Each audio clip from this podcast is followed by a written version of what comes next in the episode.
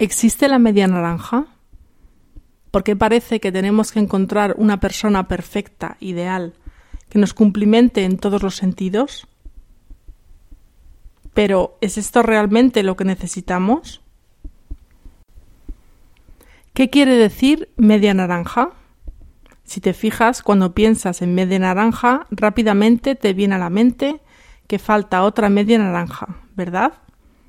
Por otro lado, si pones media naranja en una mesa, verás cómo se queda quieta.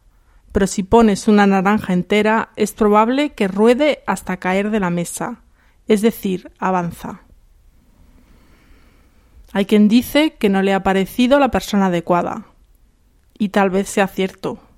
Se dice que todos tenemos una media naranja y que nos pasamos gran parte de nuestra vida buscándola y frustrándonos si no la encontramos. Pero si todos tenemos una media naranja, ¿no queda la cosa un poco limitada?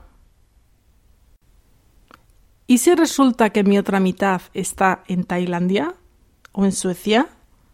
¿Cuál sería la probabilidad de encontrarla? ¿O qué pasaría si mi media naranja se ha confundido y se ha liado con media mandarina o kiwi? ¿En qué situación le deja uno?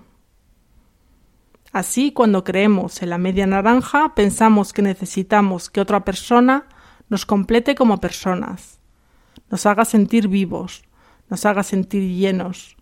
Y existen muchísimas películas en el mercado que defienden esa postura.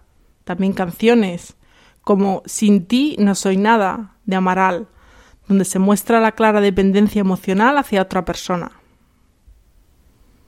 Si yo creo que sin ti no soy nada, siempre te necesitaré, te celaré, te absorberé y te aprisionaré. Y ese, amigos, es el amor malentendido, pues el amor es libre, es liberador, es único, es especial, es confiado, es amoroso y es enriquecedor. Tengo muchísimos clientes que acuden a mí porque son infelices en las relaciones de pareja o porque son infelices en general. Y cuando empezamos a escarbar detrás de las creencias que tienen, aparecen varios de los mitos que destruyen todas las relaciones. El estado de enamoramiento dura siempre, si no, es que no le amo. El mito de la media naranja, el mito de la exclusividad. Si me quisieras, sabrías lo que pienso y siento. Unión total y fusión, los celos indican que me ama. Mi pareja va a cambiar y yo puedo lograrlo. El mito de la confianza absoluta. Un hijo mejora un mal matrimonio. El matrimonio o pareja para siempre puede realizar todos nuestros sueños. Los opuestos se atraen y se complementan. El amor es un sacrificio, etc. Afortunadamente los mitos y las creencias se pueden trabajar, no son definitivos. No creemos lo que creemos toda la vida. Por eso depende de una visión del amor, de la pareja, de la vida. Y cuando nos cuestionamos eso, las creencias erróneas y destructivas pueden moverse.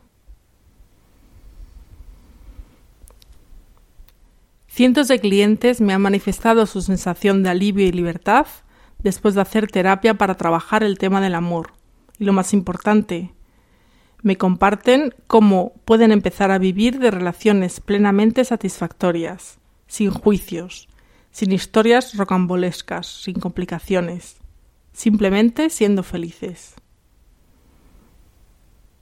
No es mi pareja quien me tiene que completar, ni hacer feliz. Yo soy responsable de mi propia felicidad. Por tanto, yo debo ser feliz por mí misma o mismo sin estar pendiente de que mi pareja me haga feliz. Tanto si la tengo, me llama o no me llama, es detallista, me hace regalos, como si no la tengo.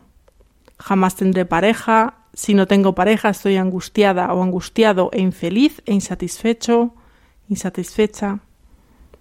Así yo puedo aprender a superarme a mí mismo, aprendiendo de mis vulnerabilidades afrontando situaciones por mí mismo, en fin, creciendo, madurando, transformándome en una persona autónoma, valiente y confiada en mí misma.